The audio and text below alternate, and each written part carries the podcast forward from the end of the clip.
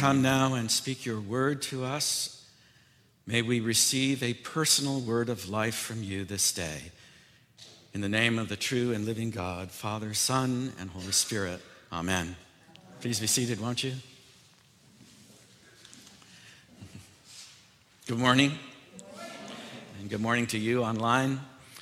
It's a joy and a privilege to be with you today as the supply priest here at Church of the Incarnation this wonderful congregation led by your wonderful pastor, Father Tom Phillips. And I thank him for his kindness and generosity in inviting me to be with you today. I want to speak to you today about the goal of the Christian life, the goal of transformation.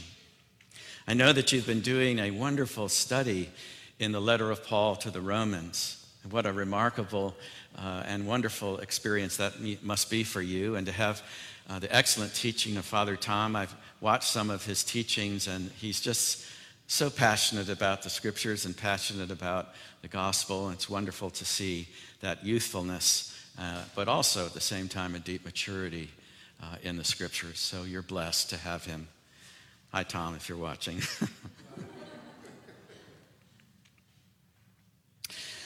But we've come to Romans chapter 12 today. And there's a shift.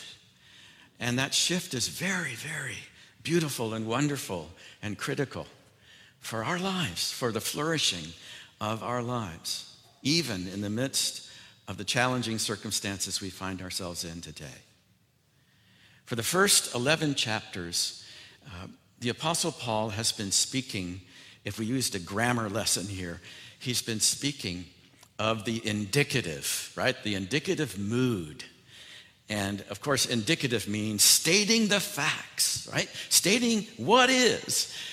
And he has done a magnificent, absolutely stunning, brilliant exposition of what God has done in Jesus Christ the statement of the reality of God's love for us in Jesus Christ. The first 11 chapters, the indicative, the statement of what really is true. It's, it's amazing.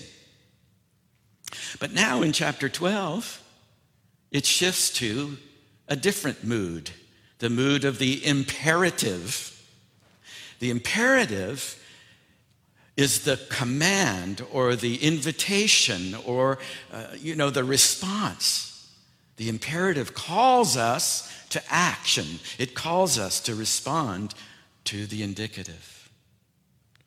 Listen to how the Apostle Paul puts it, beginning at verse 1 of chapter 12, this remarkable chapter. I appeal to you, therefore, brothers and sisters, I appeal to you, I urge you by the mercies of God to present your bodies as a living sacrifice, holy and acceptable to God, which is your spiritual worship. You, you catch that imperative? I urge you. And underneath that word urge is this sense of this is the most important opportunity you will ever have. And what is that opportunity? Well, I want to suggest to you that the key of that urgent request and response, that key of the imperative, is found in these words Do not be conformed to this world, but be transformed by the renewing of your minds. Be transformed. That's the imperative. That's the imperative of everything that has come before. And notice that the Apostle Paul is appealing to us on the basis of God's grace, mercy, joy, attachment, love. And so the first thing we need to understand is that the Apostle Paul is not making a burdensome request. I, I, I have to admit that when I first heard those words uh, in church when I was a young child, you know, present your body to the Lord as a spiritual sacrifice, as a living sacrifice, that sounded really hard and grim right? So if the Christian life is going to be grim, but you see what the Apostle Paul does? He says, therefore, in light of everything that has come, the indicative, I urge you, I urge you how? By the mercies of God. You see, that's the fuel of transformation. That's my first point. The fuel of transformation of your life and my life is the mercies of God. Another way of translating that would be to say it is the joy of God. God delights in us. God so loved us. God demonstrated that love before we did anything. God demonstrates his love for us and that while we were yet sinners, Christ died for us. Romans 5 8, indicative, right? It's a fact. Well, today, I, I, I, just want to share the kind of an illustration of this the mercies of God and the joy of God, why it's the fuel of the Christian journey. Today, August the 23rd, is the 16th birthday of my granddaughter, Ashlyn. Now, thanks be to COVID, I can't be there. she lives in San Diego. But I remember on her first breaths, she was placed in my hands after everything got cleaned up. And this is my first grandchild, and I looked at her and I held her. And the overwhelming sense of joy and delight you see, I want us to understand that that is the same way that God delights in you by the mercies of God. Joy is the motivation for the Christian life. Joy is the motivation for the transformation of our lives. Joy is relational. Joy is saying, There is someone who is glad to be with me, someone who delights in me and is glad to be with me. And so you see, if you want to enter into the imperatives of the scripture, you better have the right fuel. Because sometimes we live the Christian life on the fuel of duty, obligation, shame, and guilt. And my friends, I've tried that. And it doesn't work. And you burn out and you walk away. So we need to understand that the, Paul is saying joy is the motivation here. The greatest gift of God is God Himself.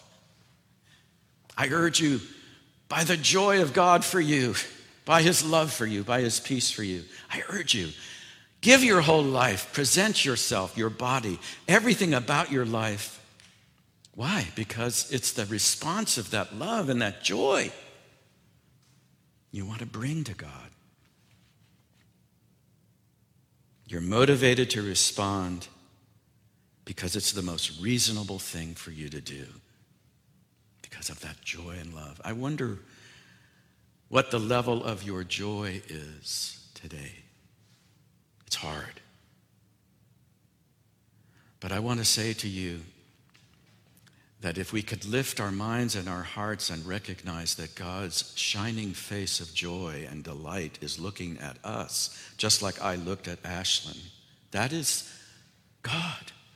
Lord bless you and keep you. The Lord make his face, his presence, his joy shine on you, delight on you. Now, if you get a hold of that, then you're ready. So, in the light and the truth of all that has gone before in the indicative, we now are called to give ourselves in joyful response. You know, one of my greatest heroes of the Christian faith is a saint by the name of Saint Ignatius of Loyola. Maybe you're familiar with him. He's Spaniard, Spanish. He established the Society of Jesus, the Jesuits. He was a, a fantastic spiritual teacher. He wrote the spiritual exercises. There's a lot of wonderful things in there, but there's a prayer of self dedication, a prayer of presenting yourself to God that, that's very, very meaningful to me. I just want to share it with you. And then I'll move on to point two. Hold on. All right. But listen to this prayer. It's called the Suscipe prayer, which means to receive.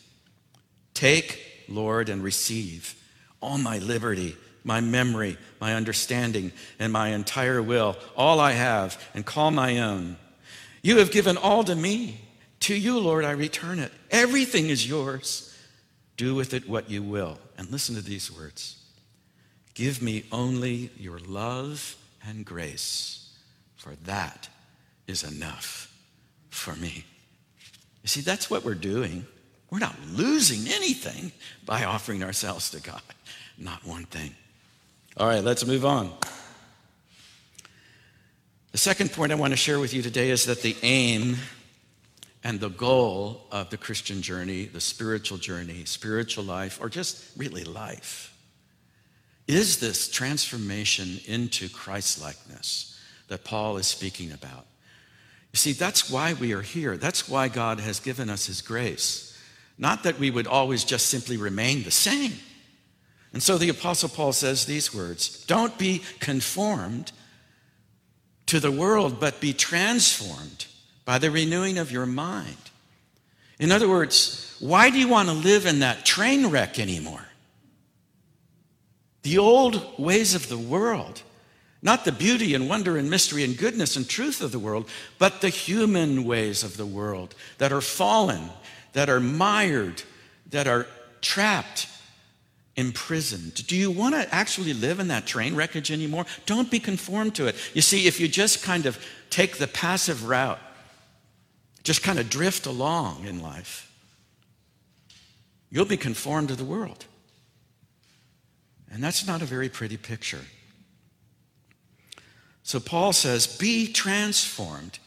In other words, be in a process in which you are growing and becoming who you really are as God sees you and becoming more like Christ day by day by day. Yes, it's a process, it's a journey. We're not talking about perfection at all.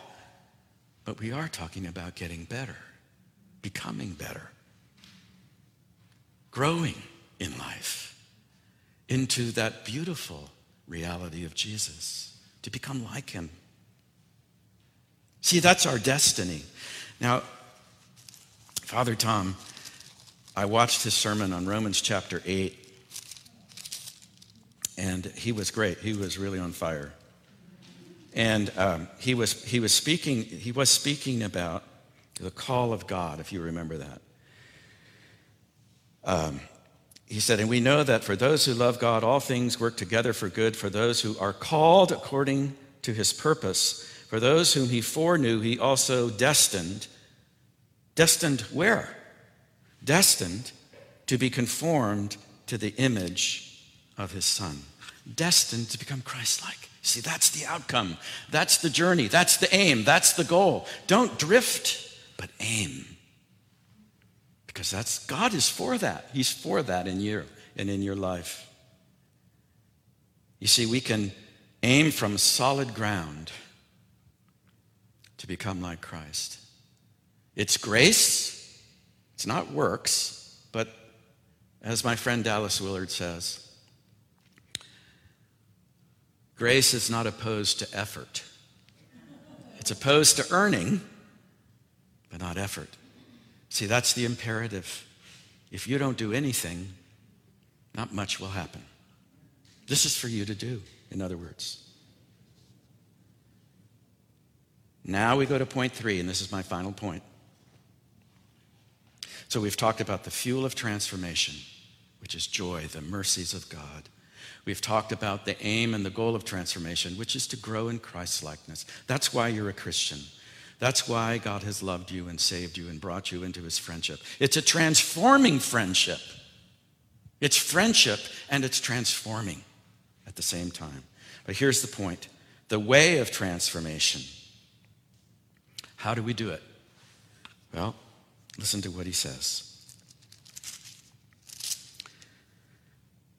Be transformed by the renewing of your mind so that you may discern what is the will of God, what is good, acceptable, and perfect. You see, it's about the mind. It's the first dimension of ourselves that needs to be changed. And because our mind, it's, it's through our mind that we first make contact with God. His word comes through our mind, and we can respond with the heart if we choose. See, the ultimate freedom that we have as human beings is where are you going to put your mind? And I'm telling you, this is so important. Because if you put your mind on the discouraging, on the negative, on what you lack, on what you're suffering, on how bad it is, you will not have joy. But if you put your mind on the greatness and goodness and beauty and truth and reality of God's joyful love for you, then you can begin to emerge because your mind will be placed on the sufficiency of God, on the, on the beauty of God. See, where you put your mind is where your body will go. It's where you will go, wherever you place your mind. But then, how did Jesus put it? He said, Love the Lord your God with all your heart, with all your soul, with all your strength, and with all your mind, and love your neighbor as yourself. All those dimensions and parts of who you are are represented in this, in this imperative. Present your whole being to God and allow Him to begin to transform all of those areas of your life. Bring them to God. Get your mind on the things above, not on the earth. Don't conform, be transformed. Step out of the train wreckage into the kingdom of God into his joy. Well, I could go on, but I think I've said enough. I just want to encourage you today because this is the, the beginning in Romans where Paul is laying it out about how to enter into the great realities of God's love for you. That attachment love, deep attachment love, that hesed, that, that steadfast love of God who rejoices over you who desires you, who offers you a transforming friendship. My friends, it's the greatest opportunity, even in the midst of COVID 19. Thanks be to God. Amen.